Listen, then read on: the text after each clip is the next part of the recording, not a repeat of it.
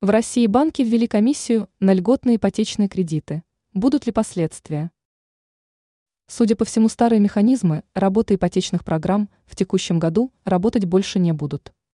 Банк России постоянно повышает ключевую ставку, застройщики повышают цены на жилье, а теперь банковский сектор решил поднять свою рентабельность.